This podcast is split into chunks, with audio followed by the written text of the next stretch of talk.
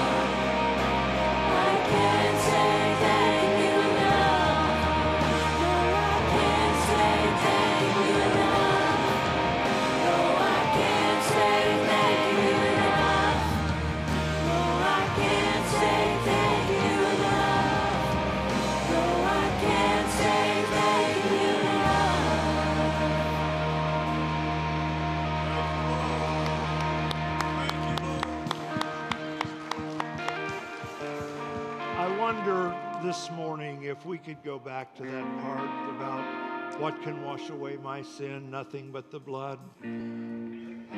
I want us to know that there is power in the blood of Jesus today. And I want us to sing that with all of our hearts. And then when we get to this place where we can just say, I can't thank you enough, listen. That's exactly the truth. We could not thank him enough. I've thought in my life, I, have been looking back over the last old last few weeks. When you get old, that's what happens. You start uh, looking back at things. But let me tell you what. I don't know where I'd be. I don't know where I'd be without the love of Jesus. And I don't know where I'd be without the blood that has washed me as white as snow. And I know that some of you have been standing a while, and if, you, if some of you could just stand as we sing, What Can Wash Away My Sin? Nothing but the blood of Jesus. Let's sing this together and let's worship the Lord together. And Kayla, will you lead us in that or whoever leads it? Let's say, What can wash away my sin? Let's sing it. Can wash away.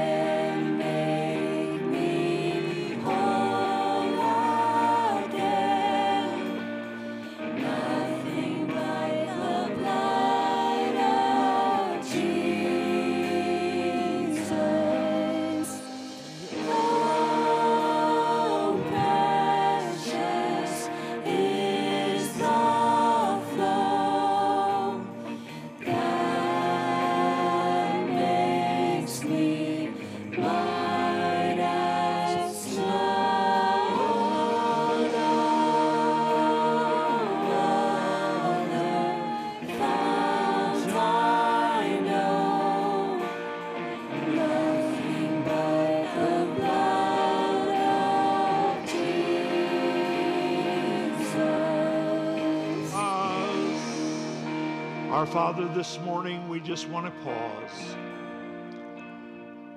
Lord, we sang this beautiful song about where would I be? And Lord, I don't know where we'd be. I don't know where I would be. But I thank you for the blood of Jesus. I thank you, Lord, for this Palm Sunday that as we begin to look toward the week of Holy Week, and we look about and we see the cross, we see the things that happened, we see all the things that you did for us. We're so grateful for your broken body. We are so grateful for the shed blood. For Lord, it is transforming power. It is forgiving power. It is renewing power. It is the blood that gives us strength uh, through every day.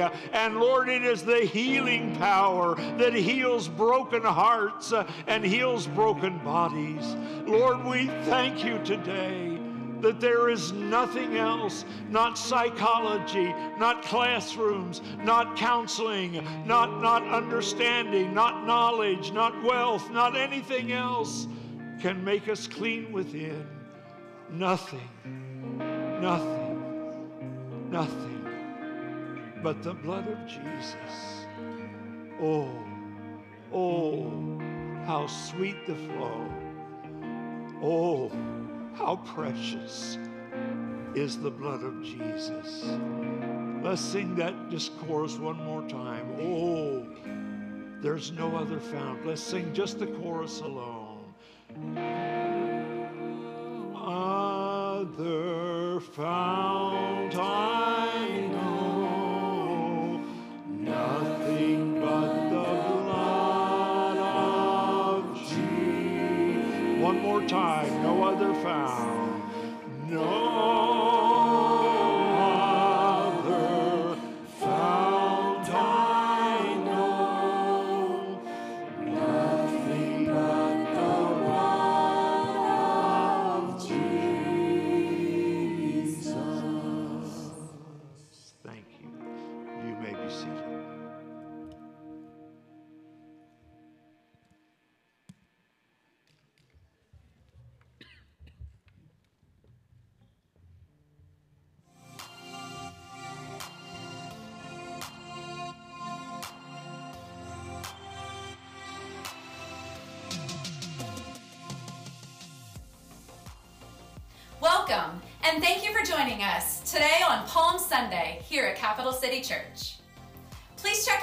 bulletin and fill out the connection card inside with your contact information, prayer requests, and praises, and then drop it in the offering as the ushers are going by later.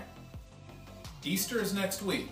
Be sure to bring friends and family as we celebrate our Savior's resurrection.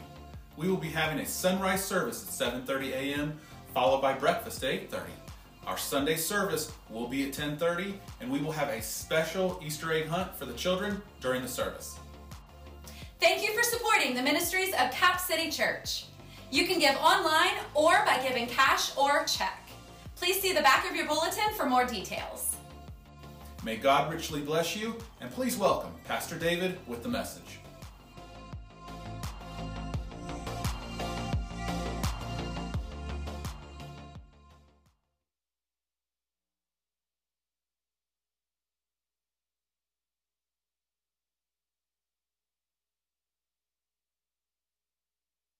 Thank you. There we go. It is good to be in the house of the Lord today. Amen.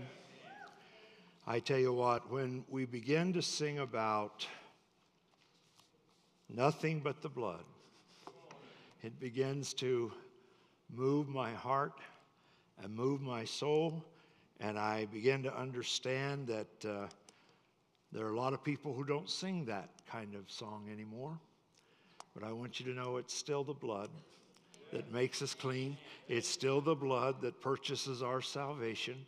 It's still the blood that makes us clean within and makes us acceptable to the Lord Jesus.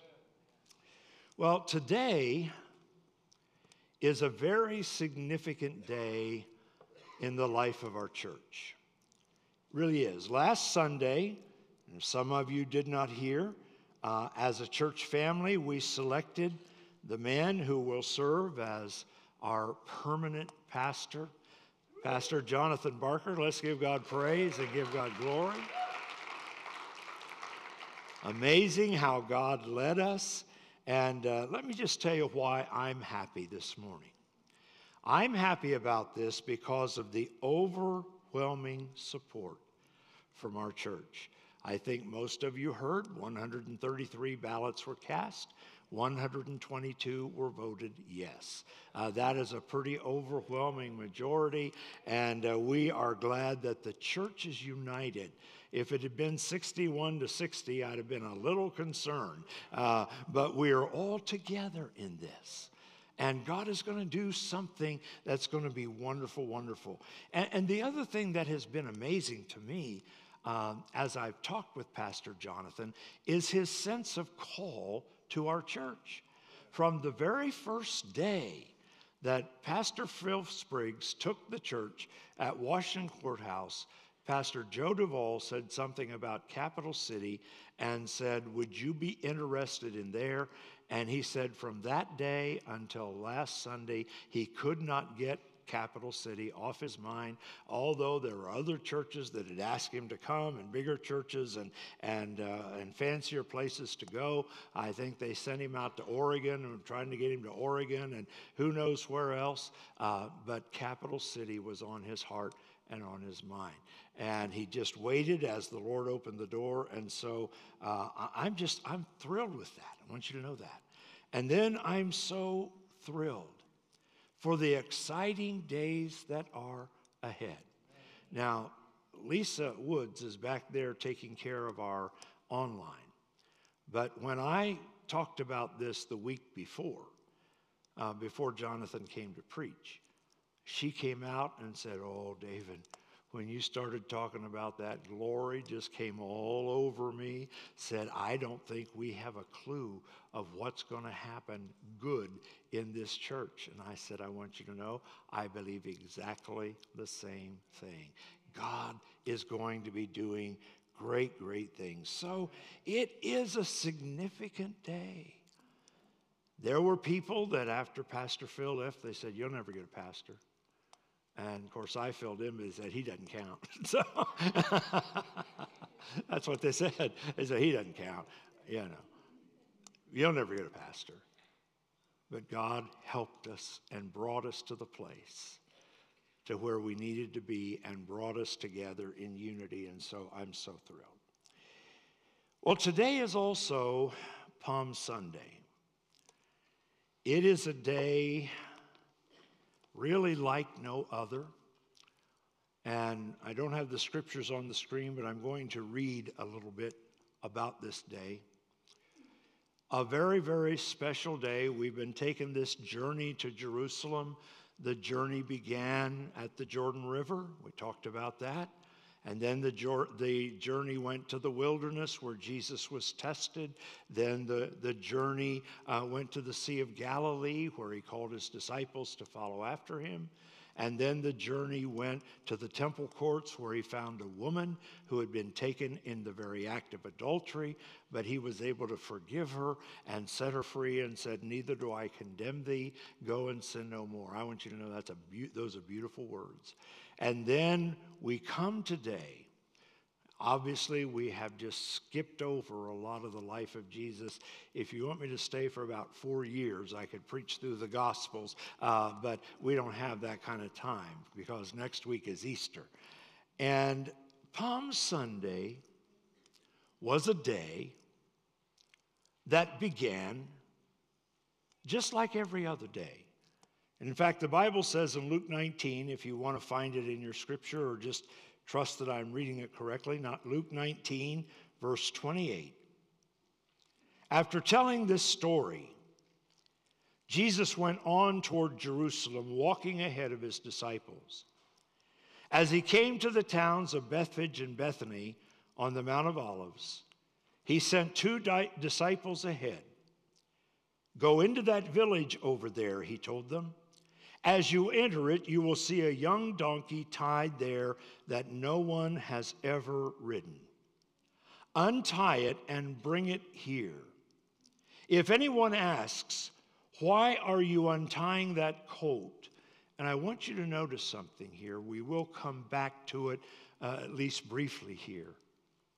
Why are you untying that colt? Just say, The Lord needs it. I want you to think on that phrase for just a minute. That's not going to be the text verse.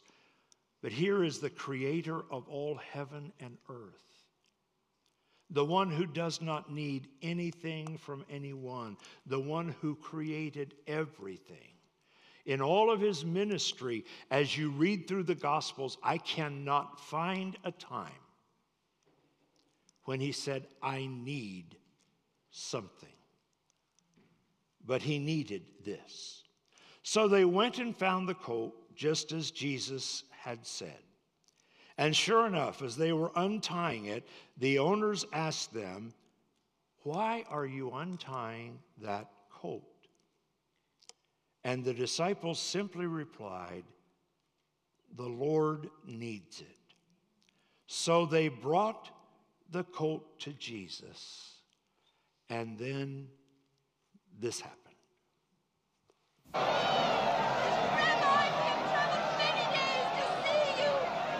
Blessed Jesus, you have saved me.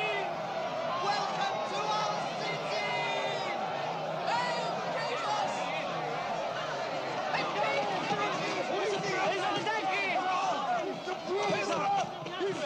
He raised Lazarus from the dead. Who is this Jesus of Nazareth? He's a prophet.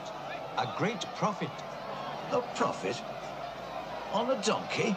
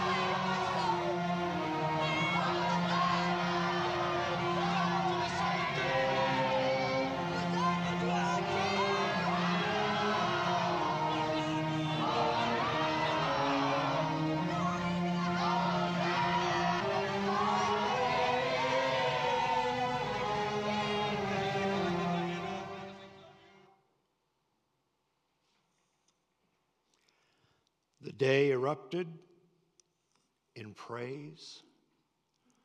The day erupted in worship, and the crowds began to exalt the Lord Jesus Christ.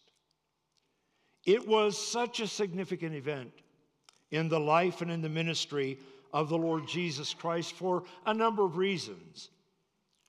First of all, that it was the one day in his earthly ministry, the one day from his birth, where he was in the stable at Bethlehem, and all the way through his, his life in Nazareth, and then all the way through his ministry, there was never a day when he was proclaimed and revealed as and given his rightful place. He was that day given his rightful place and was revealed. And they begin to sing and they begin to shout, Blessings on the King. It was the first time that they had ever called him the King. And Jesus accepted it. Blessings on the King. Blessed is he who comes in the name of the Lord. They had never said that before. They said he was a prophet. They said he was a good man. They said they perceived that he was a great man. But never before had the multitudes cried out, He comes in the name of the Lord, and peace in heaven and glory in heaven. It was the first time publicly that Jesus was identified with his ministry here on earth and from heaven. It was a significant ministry. It was a day that Jesus was revealed to all and to all the world that indeed he is the King of Kings. It was a day when the Roman authorities, and you saw it there, had to stand aside and watch what happened. They were not able to stop that procession. It was a day that the scribes and the Pharisees, although they hated him, they could not stop that procession. And as he came riding in on the donkey that day, it was the fulfillment of the prophet Nehemiah who said that your, your governor, your king, will come to you riding on a donkey. And here were these who were saying, A king, a prophet, riding on a donkey? You see, a donkey was the symbol of peace, horse was the symbol of war. And Jesus came in riding in that moment, and he was riding. And it was a day when all of the people who were there began to remember the miracles the turning of the water into wine, the feeding of the 5,000, the healing of the lepers, the healing of those who couldn't walk, the healing of the blind, the raising of the dead, all of the different things that happened. The Bible says that they were giving thanks for all the great miracles that they had witnessed. And it was the only time, and I want you really to understand this the only time in the ministry of Jesus that he said he needed something. Now, what did he need? Did he need just that ride into town? No. Did he need just others to stand, stand aside and not be able to stop it? No. Let me tell you what he needed. He needed the praise and worship of his people. I want you to hear this. He needed the praise and worship of his people. There was something about the crowds that were giving him praise and thanking him openly and praising him and worshiping him. There was something about the declaration that he was God. And I just want to say something this morning. Even though we're living some 2,000 years later, there is something in the heart of our God, and I'm not sure I grasp it. He needs the worship of his people. When you come in, and if you just decide I'm opting out of this one, I'm just going to sit here and hope this gets done. I hope you don't do that. Jesus needs the praise and the worship of his people. There is something about the praise and the worship of his people that delights the heart of God. And that's why David said, Praise the Lord on the drums, and praise the Lord on the cymbals, and praise the Lord on, the lyre, and praise the Lord with every instrument, and uh, praise the Lord with a new song, and praise the Lord with all these things, because there was something in the heart of God that responds not to just our praise, but to your praise. And so we need to understand that. There's a verse, if you go a little further into this story, though, that has become literally a, a deeply burdening text to me. And in verse 41 of Luke chapter 19, he was coming into the city of Jerusalem, and some of the Pharisees among the crowd said, Teacher, rebuke your followers for saying things like that. He replied, If they kept quiet, the stones along the road would burst into cheers. But then this is the verse that has been on my heart for a number of years, at least since 2014. And I think it has significance for us today in a day that we have called this day Community Outreach Day. Here's what it said But as he came closer to Jerusalem, he saw the city ahead and began to weep. The word there for weeping was not just a tear. If you go into the original Greek of that word, that word meant that he was sobbing violently as others were worshiping and praising, and as, as long as he was uh, coming up the Mount of Olives, it was okay. But when he reached the crest of the Mount of Olives and could look down that pathway and he saw the city of Jerusalem, the Bible says he began to weep. He began to sob, as it were. And he went on to say, Oh, Jerusalem, Jerusalem if you had only known the day of your opportunity. If you would have only known and been respectful, if you'd have only known and obeyed God, what would have happened in your life? But now you are left to yourselves. And the armies are going to come, talking about the Roman army. The armies are going to come and they're going to invade your city. They're going to tear down the temple until there'll not be one stone left on another. And he sobbed and he wept as he looked at the city. I began to think about a term. Some of you have heard me use it. Most of you just like I was, you think, well, I, I think that's a nice thing, but I, I don't know what it means. In 2014, I was in a John Maxwell seminar in Palm Beach, Florida. And they had a break, and we had some friends with us. And they had this, we had to find one workshop to go to, and I didn't know exactly which one to go to. And so our friends looked at this, and there was a guy I never heard of, his name was Alan Platt, and said that he was having a seminar on community transformation. And I looked at Connie and Jim and Julie De- uh, Dempsey, who were with us, and I said, I don't know what this means, but it sounds good. Let's go over and listen to this. So I listened to him as he talked a little bit about he was a pastor in South Africa and had a church of about 30,000. I thought, wow, that, that's amazing. And he said, but God began to speak to him not only about his church, began to speak to him about his community.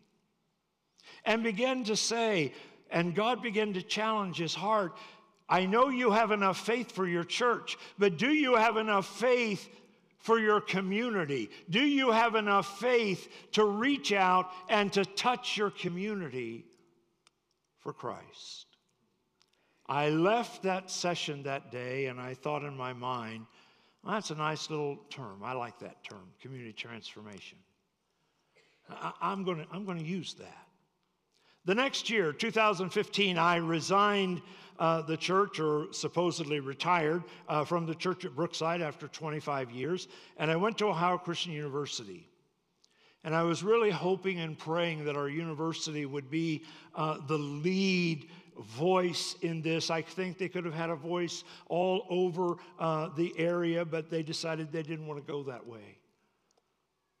And I began to talk about community transformation. And I began to get a few people together and we'd, we'd sit down and we'd get a whiteboard and we'd say, community transformation, what's that mean? And so we'd put up things that, that, you know, just normal things we'd think about and talk about. We'd talk about community transformation and put down different things. And finally, the group began to, uh, uh, to expand a little bit. And it was interesting. Judy Kroom uh, was uh, on that group and I just got acquainted with her.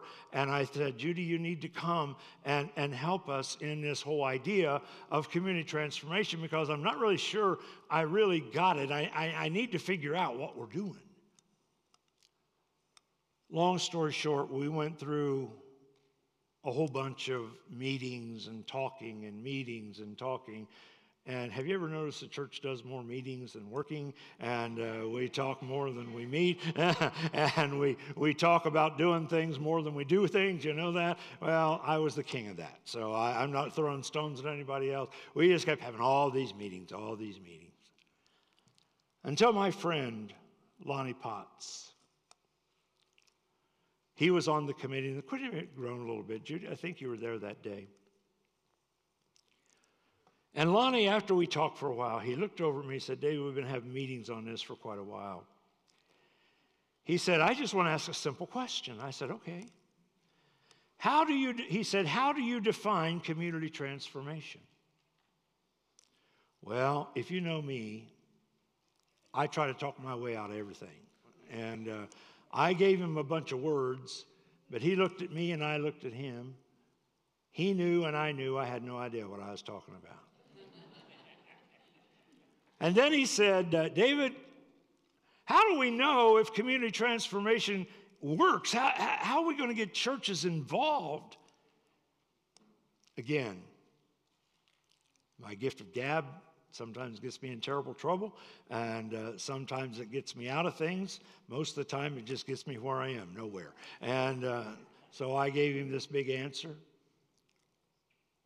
He didn't ask another question, but he knew, I knew, everyone around the table knew. I didn't have a clue. I went out of that meeting and I thought, I've got to find this Alan Platt guy. I've got to find out what this is about. I've got to find out what this means. I've got to find out what it means to look at the city and to see the city. And so my friends Jim, uh, Jim, and Julie Dempsey had his cell phone, so they gave me the cell phone and I called him. Remarkable. He answered the phone. This guy goes all over the world. I said, Alan, Mr. Platt, you don't know me. But I said, My name is David Dean, and my claim to fame is I know John Maxwell. He laughed and said, Well, I don't know about guys who know Maxwell, but he said, If you're a friend of Maxwell's, you're a friend of mine. What can I help you with? I said, You taught this thing about community transformation. And it kind of got on my heart, but they're asking me how to define it. I said, How do I define community transformation? He was very quiet for a minute. He said, I don't think any of us have a TED talk or an elevator talk on what this means. But he said, You know, I've written a book. And I said, No, I didn't know that. It's called City Changers. He said, I'd like to send it to you. I said, I'd like to read it. We talked on a little longer, and, and he sent me the book, and as fate would have it, and God would have it, how we got this man that went all over the world, I have no idea. But my friend in Chillicothe, Paul Ray, called him too and said, Could you come to Chillicothe? And he said, Well, when do you want me to come? And Paul Ray gave him the number of, the date that we were thinking, and he laughed and said, You won't believe this. It's the only day that I have in, in, in this calendar year, and I'm going to be in Cincinnati the next day. I can come and talk to you. So he began to talk to us about this thing called community transformation.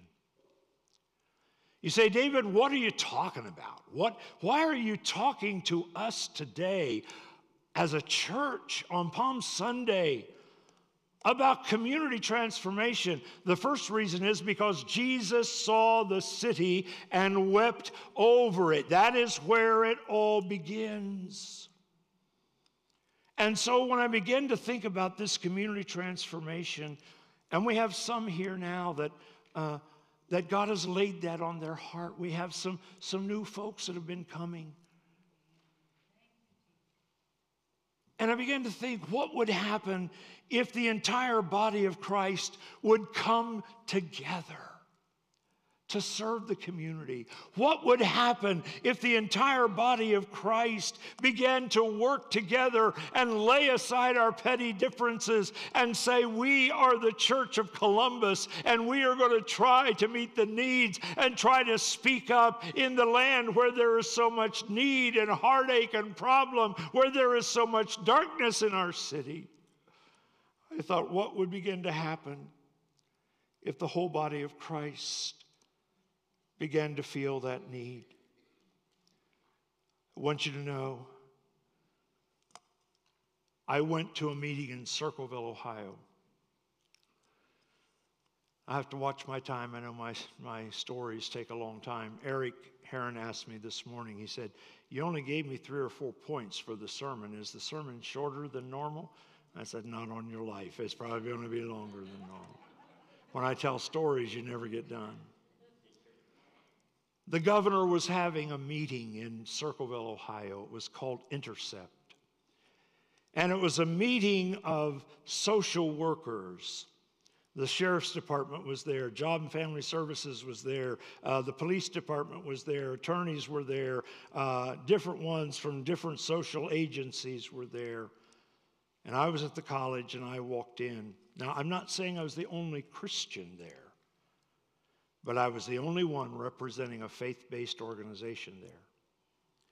And I walked in and sat down, and so they were talking about the horrible drug problem in America and talking about the terrible drug problem in Circleville and Columbus and Chillicothe and talking about all the things and how they were hoping that someone could help uh, to reach out and trying to find some kind of solution. So they broke us up after that conversation in, a, in groups of four. I had the governor's representative who were, was there. I had a sheriff, his name was Gabe, who was over the drug trafficking area. And I had the lady from Jobs and Family Services and me. And so we sat there talking about, okay, what are we going to do about all this drug stuff? And I was just sort of taking notes, you know, okay, you know. And the police officer looked over at me and he pointed at me. And he said, You know, you're the answer. I said, Yeah. I mean, how, how's that work? you are the answer. I said, What do you mean? He said, Here's what I mean that I know that when people that are in drugs get involved in the church, that the great majority of them never come back and they never get back involved again and they never go back off the tracks. They may stumble and fall, but I don't have to arrest them over and over and over. I said, Well, yeah, that's right. That's exactly right. This was not a preacher, this is the policeman. And I said to him, Well, that's really nice. What church do you go to? He said, I don't go to any church. I just know it's true. And I said, that, That's amazing. So we went on talking. They were talking about volunteers to help out. They, they were hoping somebody'd go into the jail and, and talk to people and, and try to help first time offenders and, and help those that, to get out of this kind of thing. And, and so we talked on a little bit that. And the policeman again looked over and said, You know, you're the answer. I said, Man, I'm the answer to it all, aren't I? He said, You are the answer. And I said, What do you mean? He said, You sit in a church every Sunday, and there are hundreds of people who come to hear you preach, and in churches and cities all over this city, and they all want to make a difference, but they don't know how to make a difference. Just think what would happen if we could get your church people somehow fired up, moved up, motivated to reach out and to reach to our city. What could happen?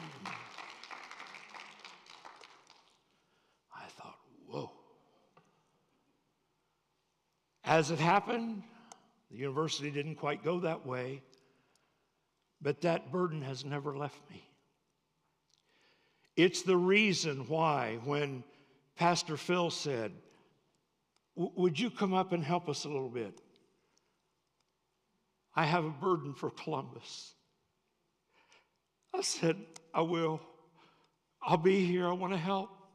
I want to see this church become a leading voice in community transformation in the south end of Columbus and bringing people all over uh, to come together, to work together, to labor together, to address the issues together. He said, That's my heart. When I talk to Jonathan and the, the, those on the search committee will know this is true. One of the things, one of the questions that was asked, the question was asked, do you have a heart for Columbus? He responded almost with tears and said, If you want to reach Columbus, I'm your man. But if you don't want to reach Columbus, if you just want to sit here and sit and just be comfortable all the time, I don't want to come. I spoke up and I said, We want to reach Columbus. We want to do it. We want to be a part. We want to reach. We want to see community transformation take place. When we talk about community transformation, you say, well, how do you define it? Just like this it's the change that takes place in a community when faith based leaders work together with community leaders to make a positive difference in their community. I want to go back to my sheriff friend for just a minute. I, after he told me about all that volunteer thing, and I said, Yeah, I think that's right. And I, I, so I was pondering, I said, What would happen in the sheriff's department if all of a sudden a number of people came in from the church and just simply said, We're here to help. Whatever you need, we're the church. You guys are putting your life on the line every day. What can we do to help? He looked over and said, We'd all faint. And I believe that's true. What would happen if we walked in to a school just down the road? My directions are all messed up, but somewhere down here. So we've just come to help. We're not here to take over. We're not trying to get voted on the board. We just want you to know is there a way we can help you? Maybe we can tutor a child. Maybe we can pray for you. Maybe we can just help. School people said, if that happened, we'd all faint. Because you see, the church has a bad rap. The church is all just about meeting here. And I just want to tell you, in the next few years, unless churches begin to hear God's call and hear God's voice to get out beyond these four walls and to become the church of Jesus Christ, we're all going to become irrelevant. And God does not want us to become irrelevant. You see, community transformation happens when people have a change of mindset from concern to compassion. You say, well, what's the difference?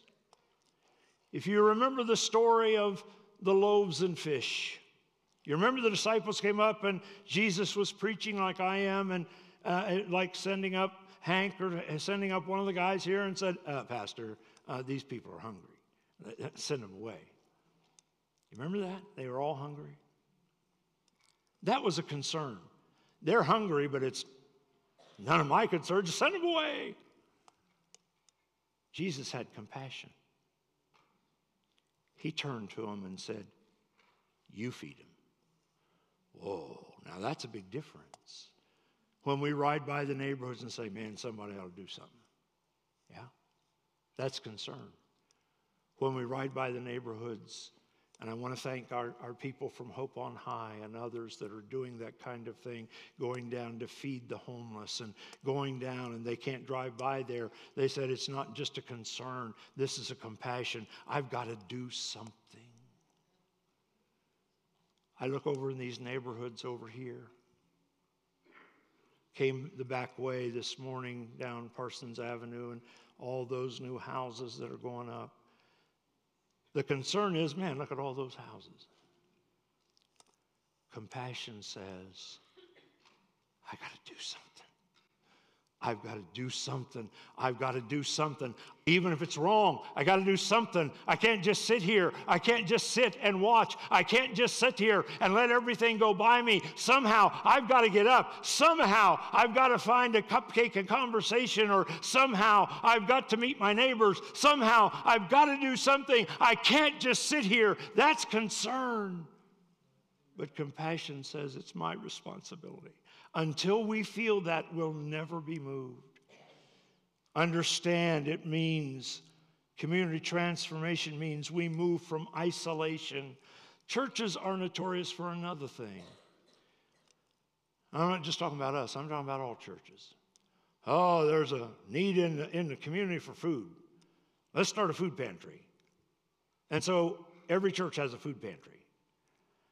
In Circleville, we sat down one time, we were talking about that and said, um, okay, we've got this need and hunger. Uh, let's put on a map and lay it down. And where are all the food pantries?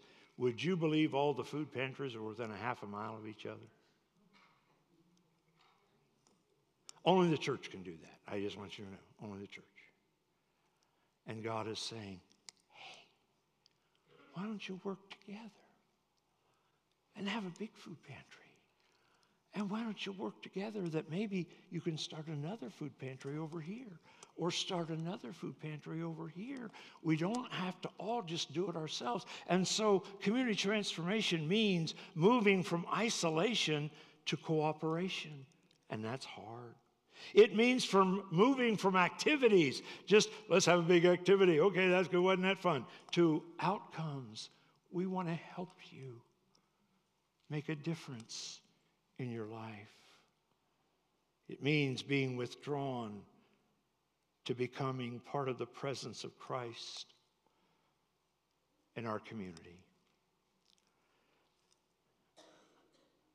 You can be glad that there are only three more slides left. So uh, I didn't realize I was going to go quite this long on this, but I was in Los Angeles, California and we were in a large church growth conference out there. And our denominational fellowship is pretty small, as most of you know, comparatively. And there was a guy there whose name was Ken Sullivan, and he was at that time the, the head of the evangelism department for the Church of the Nazarene. And of course, if you're not familiar with them, they have thousands and thousands of churches where we have hundreds.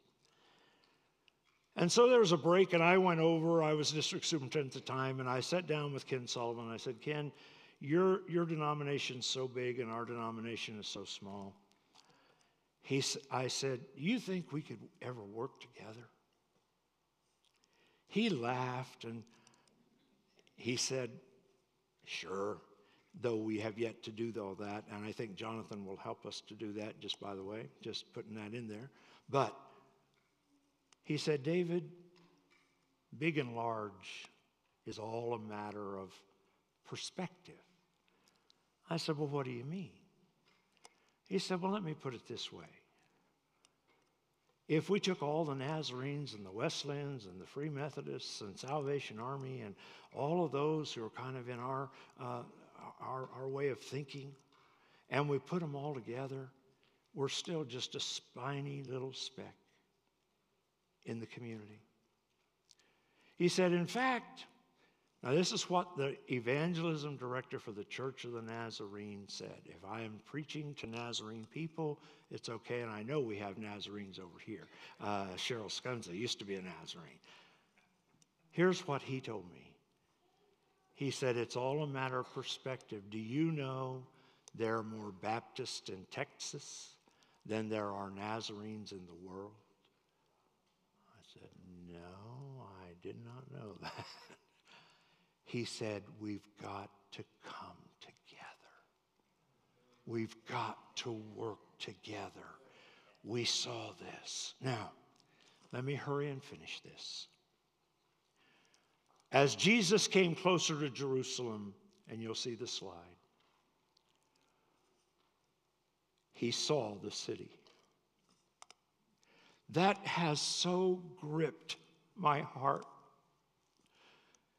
He saw the city. He saw the crowds. He saw those who despised him, but he didn't call down fire from heaven on them. He saw those who were just drawn to him by curiosity. Everybody else is going, so uh, let me go along with the crowd. He saw those who were who had been delivered by him and, and they'd been healed and they were giving thanks. And then he saw the smaller crowd, those that were the fully devoted followers of Christ who, incidentally, within a week, would all abandon him and flee, except one group. You never hear about this. Do you know the one group that stood by him at the cross? You know the one group that gathered at the foot of the cross? It was the women. Women, God bless you. I don't know what the church would do with that. Yeah, men, let's give them a hand. I mean that in all honesty. I don't know what the Church of Jesus Christ would be without women that have carried the work of ministry. He not only saw the city, but he also saw, or the crowds, but he saw the city. He saw the people. He saw the needs. He saw the kids that were going to bed hungry at night. He saw the tears that were flaming down because of abuse and all sorts of things. He saw the heartbroken, those whose hearts had been broken and ripped apart from grief and other things. He saw those who were enslaved uh, that could not break free. He saw those who were hopeless that had lost all hope in life. He saw those who were broken and he heard heard the cries, the soft, tender cries in the night. And it broke his heart. Can I just tell you that Jerusalem is symbolic of our city? We could weep for our neighbors who know not the Lord Jesus in their lives, for the overwhelming loneliness that fills the lives of so many. If we were really aware of the heartbreak in this city, we would weep until our hearts would break. God, show us. God, show us. But then notice a little further Jesus not only saw the city, but Jesus wept over the city. He wept over what might have been. If they had just given him his rightful place, what might have been? And I just want to hurry to say this. I think that, there, that Jesus weeps over people's lives today. If you would have just listened, if you would have just been obedient, but you decided to go your own way. In our Wednesday night Bible study, we were talking about an invitation to come to Christ. And Janie Dabney said, I asked what that invitation was about, and she said it was the invitation to an adventure of a lifetime. And I said, Janie, that is so true. Let me tell you, when He's calling you, it's not to put you out of business. It's not to take the joy out of your life. It's not to do all that. He is to bring you life. And when we one day we stand before God and God brings up what we could have been had we listened to Him, we're going to say, You mean I could have had that life? Whoa. He wept over what could have been. He also wept over what was the grief the sickness, the sadness. And I tell you what, I was talking just the other day with Chris Dodds, and we were talking about this nation. I want to tell you what, there's a part of me, I just want to weep over what is. When we don't know what a woman is, when we're trying to teach little children about things that they shouldn't even be thinking about and don't think about. And when we're trying to do stuff, I read just the other day that one state has passed an abortion law. I want you to think of this an abortion law that you can get an abortion at any time, including after the baby is born. And after the baby is born, the mother has the law by right to walk away and let the baby starve to death. I just read that. It's barbaric. That's going on in our city. It's going on in our country. And Jesus wept for what was, but he also wept for what was to come. He knew the rejection that was coming of their city and they would be destroyed. And I hurry to a close. As Jesus came closer to Jerusalem, he not only saw the city, he not only wept over the city, but he went to the city. He could have turned around. He knew the pain he would suffer, but he went anyway. He knew the price he was going to pay, the physical pain. He knew the sin of the world was going to lay on him. He knew he was going to die a death of unimaginable grief and agony, but he went anyway. He went knowing what he was going to face. Some of us say, well, my favorite show's on this time. I can't go out there, or it might rain tomorrow, so I, I can't go out there and help. God, help us. And I'm not just preaching to you, I'm preaching to me. If I've got one going this way, I got four going this way, and I'm, I'm as guilty as every one of you. I'm not trying to, to scold you. I'm just saying, God, do something in our as we close this morning, and I have to tell you, I, I struggled over this message a while and trying to figure out just exactly what God wanted me to say. But I want you to remember this if you don't remember anything else that I tell you on Palm Sunday. I believe that God is calling our church to make a commitment to community transformation, to reach out in our streets, in our neighborhoods, in our businesses, to those we know and to those we don't know. Well, I'm afraid I'll make a mistake. Where are you going to send them to? Hell number two? No. Lest by the grace of God say this church is going to be on board, whatever it takes. We want to be on board in helping touch this city for Christ. It was easier in Chillicothe because it was a small town and you could get people together. And some asked, How's it going in, in Columbus? I said, Columbus is a whole different animal. But there are enough churches we don't have a resource problem in this city to reach our city. We have a connection problem.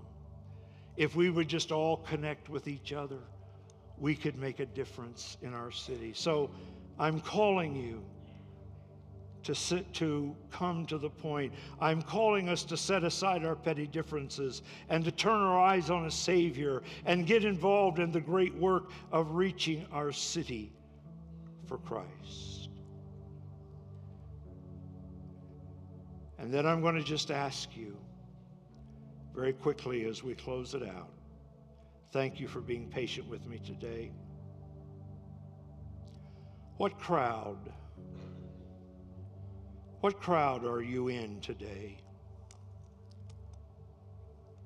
Are you part of the crowd that you come here, but down in your heart you really despise the Lord? And I wish I wasn't here, wish I'd be anywhere but here, but I've got to be here for whatever reason. And I've never trusted, I never believe, I never trust.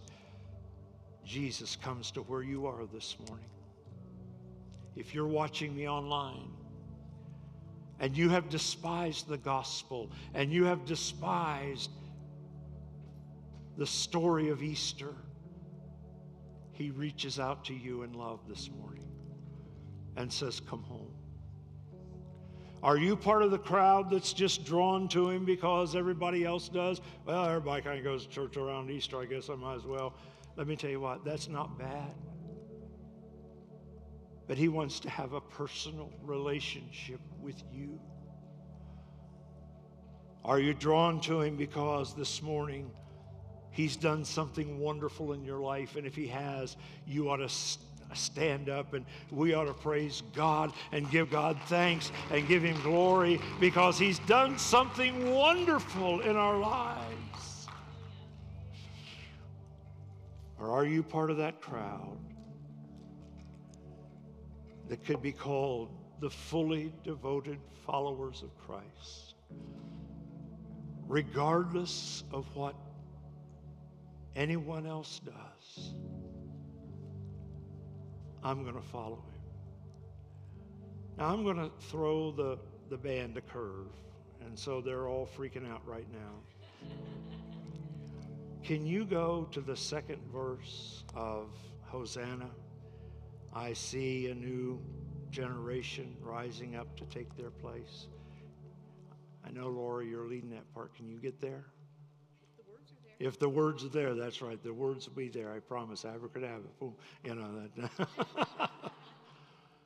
and I want you just to listen. When we sang Hosanna, Hosanna, this second verse has always caught my heart and got my mind. I see a new generation rising up to take their place.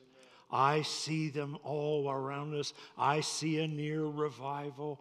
I believe that God wants to do something so amazing in our church, so amazing in our city, so amazing in our lives. I am so grateful for our elderly folks who fill these pews, we couldn't do it without you. I'm grateful for all of us elderly people that fill these pews. I'm, I, am grateful for all the middle aged people who fill the pews. I'm grateful for every young person here that is here. And I think if can we find the words back there? We better oh they got go ahead and put them up there, and we'll put them up in just a minute. Yeah, right there. I see it. Hold on, just just a minute. Don't don't start yet. And. Uh, are you going to be a part of that generation? Well, I'm not young. I'm not young. It doesn't matter. Are you going to be a part of the generation that rises up and says, Hosanna, Hosanna, I see a near revival. I see God doing something. I see God doing something that I've never witnessed before. God is going to do something so awesome that only He can get the glory out of it. Now, would you stand with us? And if you know this, you can sing it. If you don't, listen to Laura. She sings it so beautifully. I see a new generation rising up to take its place.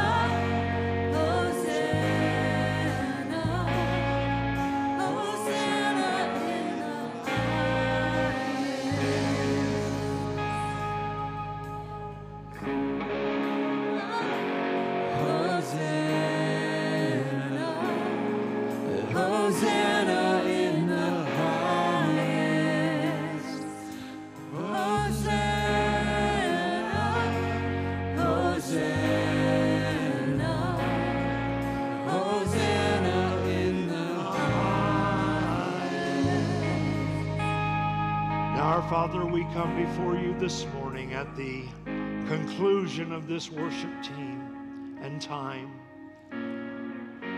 Bring before us that scene of Jesus as he saw the city of Jerusalem and wept over the city until it would break his heart.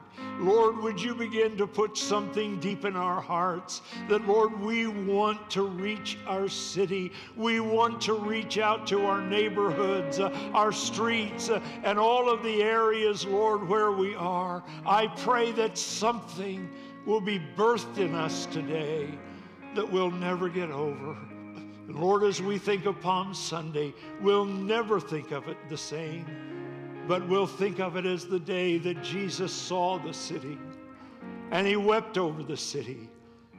But he went to the city despite the things that were waiting for him there, that he took courage and went. And God, give us the courage, I pray, to do your work. In Jesus' name, with every head bowed, every eye closed. Anyone just want to raise your hand and say, Pastor? Pray for me that God will use me in somehow, and whatever it is. I don't even know what it is, but pray that God will use me. God bless you. God bless you. God bless you. God bless you. God bless you. I want God to use me. God bless you. God bless you. God bless you. All over this place. Anyone here saying today, Pastor, pray for me that spiritually I'm afraid I'm just not where I need to be. I, if I died today, I'm not really not sure I'd go to heaven. Pray for me. Would you put your hand up? If I died today, I'm really not sure I'd go to heaven. God bless you. God bless you. God bless you. God bless all over this place. Oh, Father, as we bow before you today, I pray for those that raise their hands to say they want to be involved in, in some kind of ministry and reaching out. Help us to know how to do that. And Lord, for those who don't really know and they don't really understand, what it means to truly trust you. And if they died today, they don't have that assurance. Help them to know it's as simple as ABC admit and believe and confess that Jesus Christ is Lord. We love you and we praise you in Jesus' name. And all God's people said, Amen. Let's give him praise as we're seated. You may be seated, and those of you that are online, thank you so much for joining us during this special Palm Sunday week. May God bless you. Ushers, I'd like if you would take your place. And as the ushers are taking their place, we thank you for how you've been supporting the ministries of Cap City. And Brother Maxwell, my dear mentor from many, many years ago, used to have this little saying if all the people paid all the tithe all the time, all the needs would be met. And if you'd like to be a part of that, we'd love to have you help us. So, Father, thank you for this offering. In Jesus' name, amen. They'll play and sing as we as they take the offering.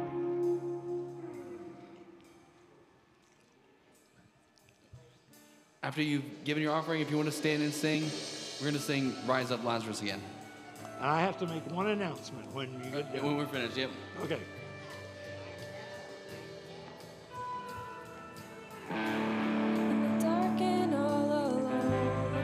Thank you for being here today.